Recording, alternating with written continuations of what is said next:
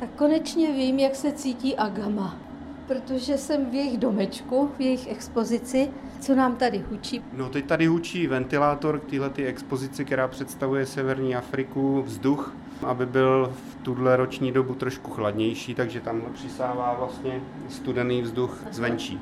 Je pravda, když se vyhřívají, že vydrží do těch 60 stupňů. Tak třeba trnorepové, ty tady s nima žijou. 60 se mně už zdá moc, ale 45-50 stupňů v pohodě oni dávají a při mým slunci uvidíte na poušti trnorepa, jak se sluní na rozpáleném kameni.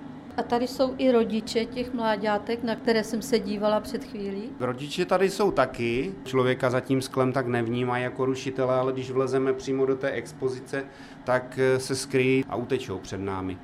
Agama Hardun, která žije ve Středomoří od Řecka přes Turecko až po ten severní Egypt, takže jsme se jim snažili vytvořit co nejvěrnější prostředí, jak to jde.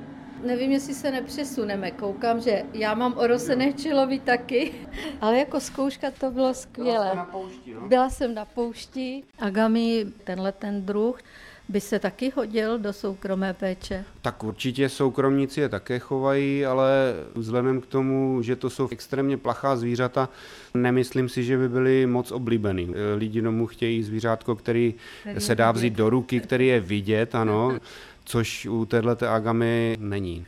Je to standardně hmyzožravec, který loví všechny možné druhy hmyzů v přírodě.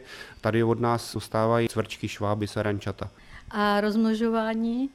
Tak obtížnost je v tom eh, najít tu snužku. Tu zahrabávají do písku, po kterém jsme šlapali. A viděla jste, jak je ta písečná plocha, jak je velká, takže prohrabat půl tunu písku, co tam je navežená v té expozici, není úplně sranda.